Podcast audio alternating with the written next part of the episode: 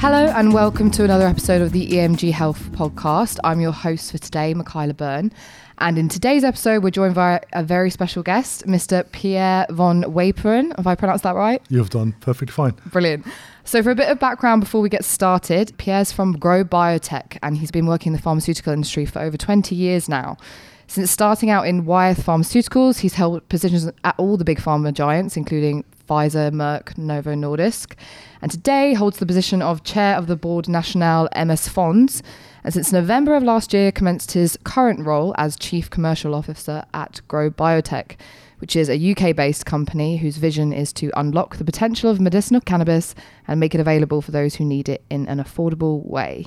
Welcome, Pierre. How are you? Thank you, Michaila. Um, I'm very well, thank you, apart from the cold that everybody seems to have in January, February. Yeah, a bit of a disclaimer. We're both a little bit bunged up today. Thanks so much for coming in. It's a pleasure to have you. Thank you. We met back in November, I believe, at a social media event run by Social Tree Global, of which you were the chairman. Correct. Yeah. Yes. How did you find the event? I enjoyed that very much. It, it, the, the, the topic of social media and pharma is is such an interesting thing to dive into. And every every company has been looking at it. Progress is very slow, slow. So it was good to have a lot of people in the room and discussing the differences between talking about your company, talking about products, having marketing campaigns, social media, and pharma. No, I enjoyed it very much. Mm, you don't get a lot of events where you're talking about something as niche as social media. Correct. So yeah. I thought we could start off talking about social media. Pharma, as we know, is not really viewed as the most effective of industries when it comes to utilizing social media. What do you think the main reason for that is? Is it fear? Is it compliance? Or do people just not see the value in it? Yeah, I, I guess the cop out answer is it's a combination of those things. Mm-hmm. But it, it, it is, I believe. There's a there's a lack of skills still. If you look at technology companies and stuff, they are much more uh, um, uh, simply skills wise and, and astute in using social media. On the other hand, if you if you start engaging in social media, and we've looked at projects when I was in pharma companies, uh, previously, if you start listening in to, to to social media, you start interacting. You you probably also need to do something with the stuff that you hear. Mm-hmm. Uh, and, and anything that is around patients talking about potential side effects, you need to follow up on. Doctors giving advice that, that it may not be the advice that you want them to give, you need to follow up on because it's not within the label. So there's a lot of areas that are that are difficult for companies to deal with. So that's just from the listening point. Then you look at how can you market. Pharma companies still very much think in terms of product marketing. Mm. But we are not allowed to communicate to the public about products, so, so you can't really do that, yeah. which which leaves um, areas like talking about your company and awareness of your company, and that is probably something that pharma companies are now kind of waking up to think about talent, reta- talent attraction, talent retention. Purpose is one of those fashionable words that everybody uses at the moment. If I want, if I get go for a job, that job needs to be have a purpose. What am I doing it for? So communicating about what you stand for as a company is probably something you can use your social media a lot more for than everybody's doing it so far. On that note, we're seeing a rise in apps like Babylon Health and Uber, like we were talking about earlier there's a lot of people saying that this is going to replace healthcare professionals. Do you think that there is really a risk here? And are medical science liaisons, which you guys use, is that also an answer? You know, there is a there is a there is a there is a limit. There is a there's a there's a usefulness, but there's also limitation. You will still see. You you can treat a lot of things with algorithms you can tick boxes about um, um, symptoms that you have, and you probably land somewhere in a. It could be X, Y, or Z. Yeah. At some point in time, you still need to do a blood test. Somebody still needs to listen to your lungs, or you still need to do an e- ECG or whatever. So there, there will still be a physical interaction. As long as we haven't dealt with that, there is there is a use for having a video interaction or a uh, interaction with a with a chat box mm. that can get you so far, and then what? So the usefulness now, I think, is a lot around decreasing wait lists, dealing with simple things that you can actually deal with over the phone. Do that, which will then free up time for doctors to do other uh, really important stuff. Mm. So there's a usefulness there. And, and, and Babylon, uh, for example, will deal with that. Um, MSLs um, is, a, is a very separate uh, conversation. I, I also I very much believe that the traditional interaction between pharma companies and doctors, where sales representatives talk about products and talk about data, that used to be useful 20 years ago. But now, internet, everything else, healthcare professional will have access to the data mm.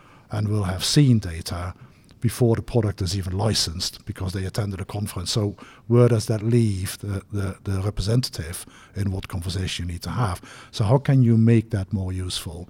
What's the value that the industry will have for a healthcare professional? It's more about identifying patients that need a certain intervention than talk about certain products. And that's something the MSLs can be very good at. So as I said in the introduction, you joined Grow Biotech three months ago. Is that right? Yep. Technically, Grow Biotech is a startup. Am I right in saying that? Yeah, you're absolutely right. Yeah. So you, I think, have t- taken quite a non-traditional route in the fact that you've got been in big pharma before, and now you're in a startup. So I'm curious about how the two models compare, particularly in the your current mission, which is to unlock the potential of medicinal cannabis. Yeah, it's it's a it's a very interesting comparison. I mean, when you look at my career, I've done big pharma, smaller pharma, grown with companies to become bigger, launched products uh, and, and, and done it in different cultures Danish, American, French companies in the UK and the Netherlands. So I've, I've seen lots of all these different things. Um, what I've always tried to do is, is run my team or run my department in a way where everybody is very much engaged has accountability, understands what the strategy is, where do we want to go, what do we want to achieve, and and then do that in a uh, and, then, and, then, you can transfer that into startups because that's what we do. There's 10 of us in a room uh, an office not that much uh, bigger than what we're sitting in now um, and everybody knows what we're trying to do and everybody is accountable everybody is really involved in what we do. Uh, we, we try to avoid meetings we try to avoid emails we just talk to each other mm. and do it. And and this thing about failing uh, failing quickly and try and get up and do something else. That's what we what we can do, what we have to do, and mm. what big pharma probably has moved away from more and more. The bigger you get, the bigger the risks. Right. The bigger the, the uh, let's let's just continue doing what we're doing because that's that's okay. There's more to lose. There's more to lose. When we when you launch a, um, I, I remember launching launching an anti TNF and the, the first million pounds or the first million euros you sell, it doesn't even show up in the in the company's uh, uh, P&L. Mm. Then it becomes 5 million. And you go, okay, that's a bit more interesting. Then it becomes 50 million and everybody suddenly gets interested. Yeah. Because if you don't achieve your 10% growth, that suddenly means a lot of money. When it mm. becomes 100 million, everybody gets nervous. And when people get nervous, everybody gets involved. And then nothing really happens anymore. So it's more about conservative is the is the euphemism for driven by fear to fail. We can't afford that. We just we just need to try things mm. and do it. So having ten people in a room, then I assume you're just more aligned. Is that is that fundamentally yep. what it is? Definitely, mm. very much aligned, very much involved. Everybody knows what is going on, and you you roll up your sleeves. You you'll be doing um, uh, something completely different today than you're doing tomorrow. We have job descriptions, but something happens today that we, we didn't expect. It's not. It's in nobody's job description.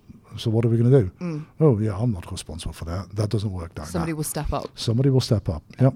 Cool.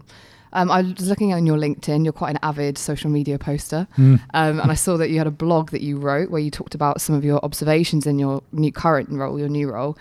Um, and you said that the pharmaceutical cannabis industry needs to become more pharmaceutical in its behaviour. Could you explain what you mean by that? Yeah, it's a good point. When I, when I joined, one of the things um, that, that I experienced from my role within Ashfield, where we were dealing with a medicinal cannabis company already, is that there, there was a lot of pressure on changing NICE, changing NHS, getting medicinal cannabis on on on the uh, um, on the NHS, and everybody was trying to push things, whilst the companies were very much set up to, to grow products and expected when the uh, law changed that there would be a queue of doctors and patients around the corner who all wanted to prescribe cannabis. Mm. But that didn't happen because people were still worried about the fact that it's unlicensed and the cost and the, and the uh, media around it. So th- we, we had these companies who were set up to provide the product but never really understood how to communicate with healthcare professionals. So there was this gap. We didn't have sign off procedures, we didn't have uh, things that, came, although we are not members of ABPI, but I still think you should behave like a member of ABPI if you're communicating with healthcare professionals. But nobody really understood those things. I think I was the third or fourth uh, person with a pharmaceutical background who joined, who joined the cannabis industry. And we started putting all these things in place.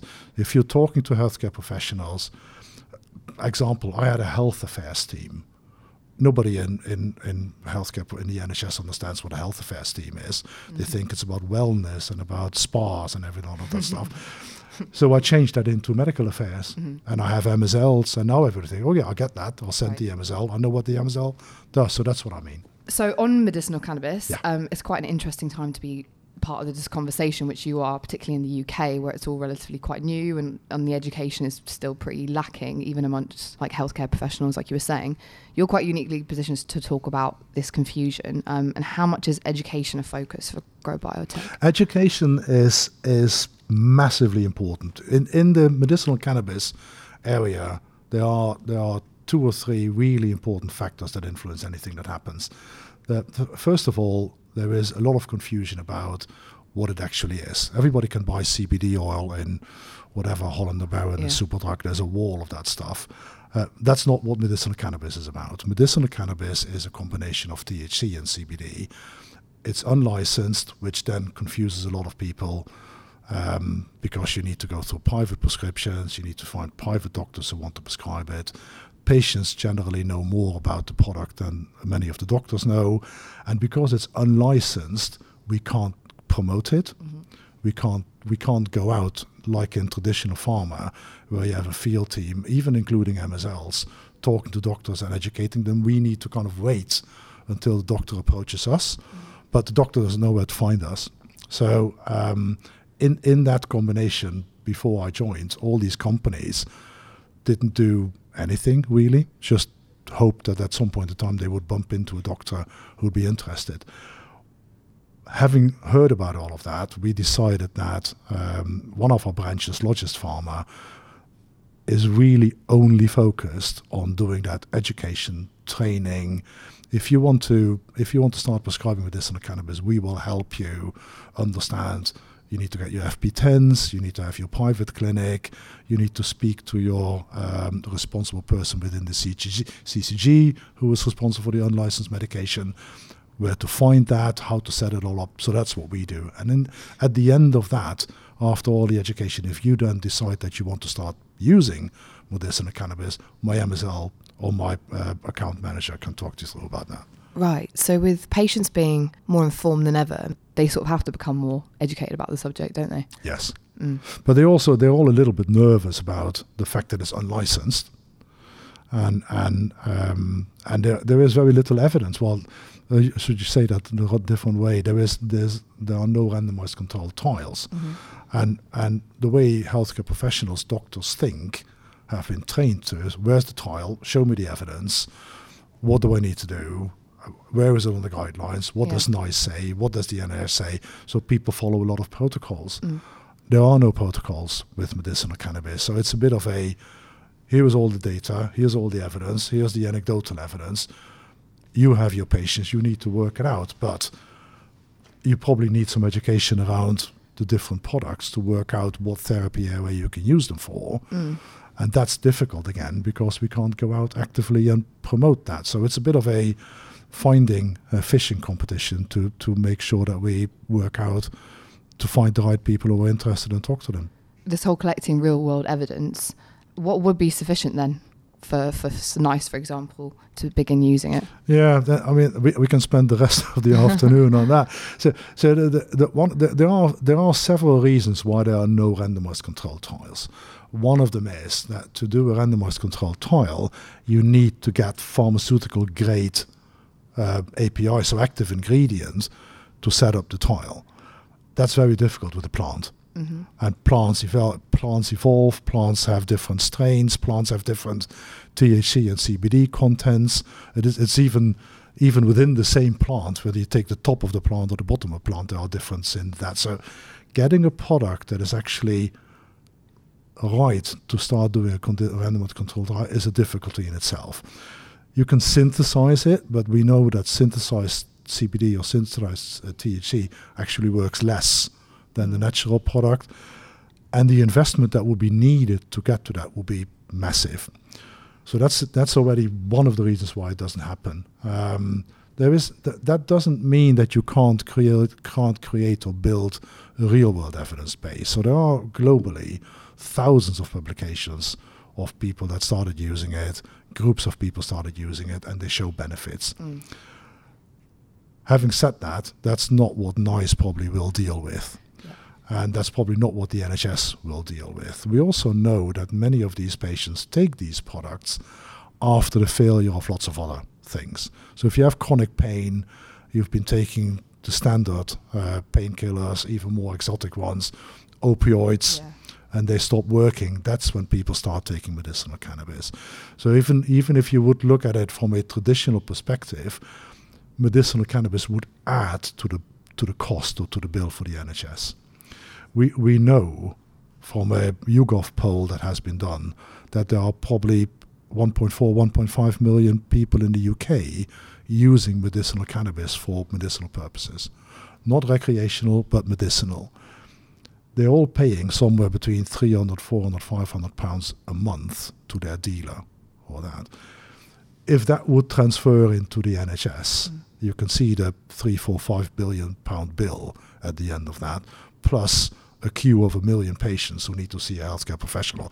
There is a feasibility thing around that yeah. that simply doesn't work. Yeah. So that doesn't mean that we shouldn't create access for those patients. And, and with the access, every patient that we have now goes into a data capture program where we see what happens, how they improve. So you build and create that real world evidence where at some point in time we should be able to go to the NHS and say, look, for these patients in this therapy area who have done X, Y, and Z, having this medicinal cannabis product definitely helps. Yeah. And then you will get uptake. In 2018, there was a case in the UK in the news. Um, I can't remember the name of the child. Alfie Dingley. That's the one. Yeah. yeah. yeah. So this was a child who had epilepsy, and his mother was having to go abroad to go um, seek treatment. You see these sort of cases where public p- people are putting pressure on governments to change and make change um, in terms of law. Is this the right approach when you're going around seeking approval and um, looking to change systems by force? It's it's a good point. You know, um, activism is what it is. If yeah. you if you have a and and we we talk to patients who who have like Alfie, uh, four, 500 seizures, micro seizures every day, mm. uh, epilepsy, spasticity, uh, that's not a life. That's horrible. And and they've tried all the epilepsy medication that is there, but it still hasn't changed. These kids start on this and cannabis, and the number of seizures goes back to five a day. Yeah. That's a whole completely different life, not just for the child, but also for the family around it. The the the problem now is that the argument, again, the scientific arguments, there is no randomized control study showing that. So it's very difficult to go to the NHS or to NICE and say, look, we have the evidence to do it. So you have activists, like, like with everything else, that start banging on the door and demand access to this. And it needs to be done. Mm. Needs to, and it, it, it, is, it is the right thing to do. That is probably not the solution to the problem. The solution to the problem is much more around creating more access to medicinal cannabis in general so we can import. If we can import more, we can reduce cost. Currently, the Home Office regulations mean that we we have to ask for an import license for every individual prescription, which adds to the cost. Then the product has to be imported.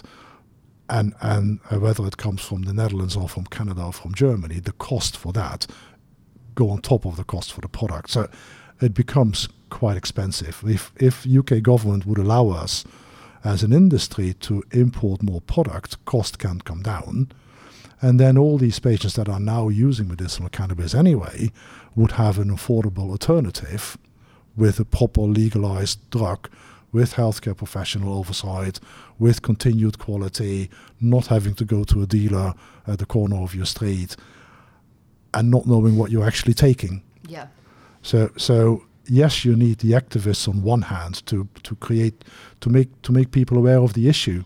There is an issue, and that issue can be solved by uh, increasing or by actually enabling the industry to do what the industry is good at. Mm. So obviously this is quite serious, but I think a lot of the rhetoric, and I think probably a lot of people would agree, the rhetoric that you hear around it isn't as solemn, I suppose is the word. Like you hear a lot of government officials can, can't necessarily talk about this subject without cracking a joke or a pun. Or yeah. do you think that this is uh, something to worry about, and are we at risk of undermining the sort of, sort of importance of this? Everybody, everybody, uh, people feel the need to be to be jokey about it, isn't it? I mean, there are so many meetings. So the first item is a potted history of cannabis, honestly. But uh, yeah, but there is a point where. Um, the, the, the general public thinking about cannabis is driven by the whole recreational part. Yeah. We're not talking about recreational cannabis, we're talking about medicinal cannabis. But it, what it means is that people who are now using medicinal cannabis also find it very difficult to talk about that to their friends and colleagues because everybody thinks they're just trying to get high. Yeah. You're not. You're dealing with epilepsy, spasticity, people who have serious chronic pain end of life care with people with brain tumors and, and and you can change their lives but they are they are worried to talk about it to their friends family in the pub or, or even talk to their employers about it because of that funny thinking around it. We need to really make a clear split between recreational and medicinal cannabis use we are not about legalizing cannabis. We are about making sure that people can get access to medicinal cannabis at an affordable way through a healthcare professional. And that's that's what we're working for. And and until that kind of rings through with people in Westminster and everybody else, we will continue fighting for that. We're going to push out a white paper fairly soon where we're going to where we're going to highlight all these issues around supply, around access, around education, and and in many ways also UK PLC, because the the we could be, as a country, a big exporter of medicinal cannabis into Europe. Mm, I read somewhere in the National Geographic that we're apparently the biggest growers in the world. Yeah, there's a there's a company in the UK, GW, who have two licensed products. They grow in the UK and they export. And they spent hundreds of millions on getting that sorted over the last 20, 25 years. Mm. And but, but as a country, we are they are already exporting a lot. We could be massive in that area. If if government rules would allow us to import, we could uh, compound products exported into Europe, anywhere else. Uh, we would be able to add billions to the UK PLC tax bill mm. and GDP, and we pay taxes. Dealers don't. Mm. So there's a big difference in that. Awesome. Finally, you're from the Netherlands and you've lived in the UK for how many years now? 13. Yeah, I lost my return ticket a while ago. Right. So, aside from the obvious, what in the UK do you think we can learn from people in the Netherlands and vice versa? It's it's a um, you know many people think, and and I hope I'm not going to offend my Dutch friends. People always think about Dutch as being incredibly tolerant. We are just pragmatic. I think that's a, and it's easy to confuse. Uh, one of the things in the Netherlands really big is if you can't if you can't police it, if you can't control it, it might be smarter just to legalize it or let it go. Um, we, we do a lot less things around um, uh, health and safety and, and uh, the whole political correctness bit, um, which, which make life in, in many ways easier. Even, even street signs.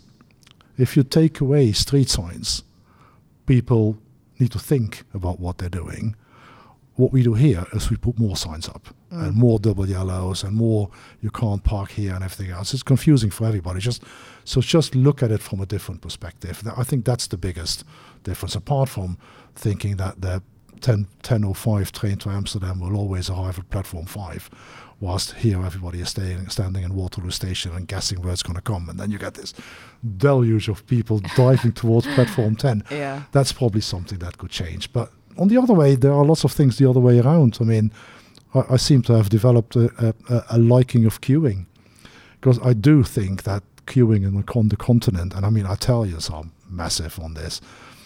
Three gates open and everybody just goes wham, and Mm. it's it's completely uncoordinated. People trample over others, so there there are some benefits in that. Um, on the other hand, you know, talking to people in the queue, um, uh, we would do that in the Netherlands. If you do that in London, everybody goes like, "What? Who are you? Are you mad?" Yeah, I think that's But- very London specific. It's very London specific. Yeah, yeah, yeah. No, I, I know, but uh, so th- there are loads of things that we that you can learn. Uh, when I came over, I had a very good PA who who kind of looked at me every now and then. You can't say that.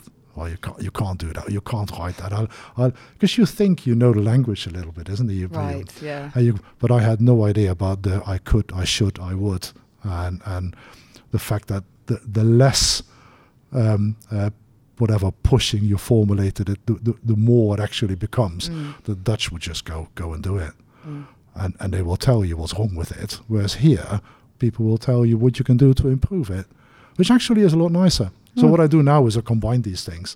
when I go back to the Netherlands, I, I, I do a bit of English. And they go, you're not Dutch anymore. And that was right, but there's, there's an interesting way in between. True dual citizen now. I do enjoy it. Yeah, Yeah. yeah, yeah I do love it. Well, thank you for coming in, Pierre. Thank you and if much, people want to know more about what you guys do at Grow Biotech, I can refer them onto you, your personal LinkedIn, Yes, um, easiest. which is I'm going to say it right again, Pierre van Weperen. Perfect. And also go check out the website, which is www.growbiotech.com. So thank you so much. I'm afraid that is all we have time for. Thank you for listening. Thank you to Pierre for joining me today. Thank you very much. I hope to have you again next time on the EMG Health podcast.